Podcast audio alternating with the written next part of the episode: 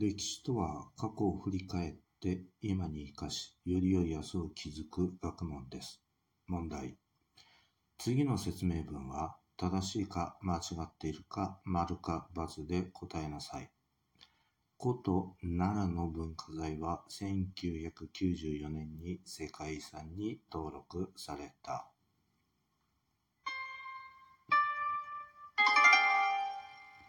答えは丸です。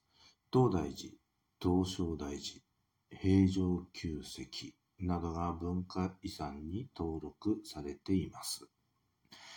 東大寺の大仏殿は奈良時代に建てられた後、二度にわたって消失して、現在の建物は江戸時代に再建されました。ということは江戸時代にも奈良時代の技術がそのまま受け継がれていたということですよね。それでは今回はここまでにしましょう。次回までごきげんよう。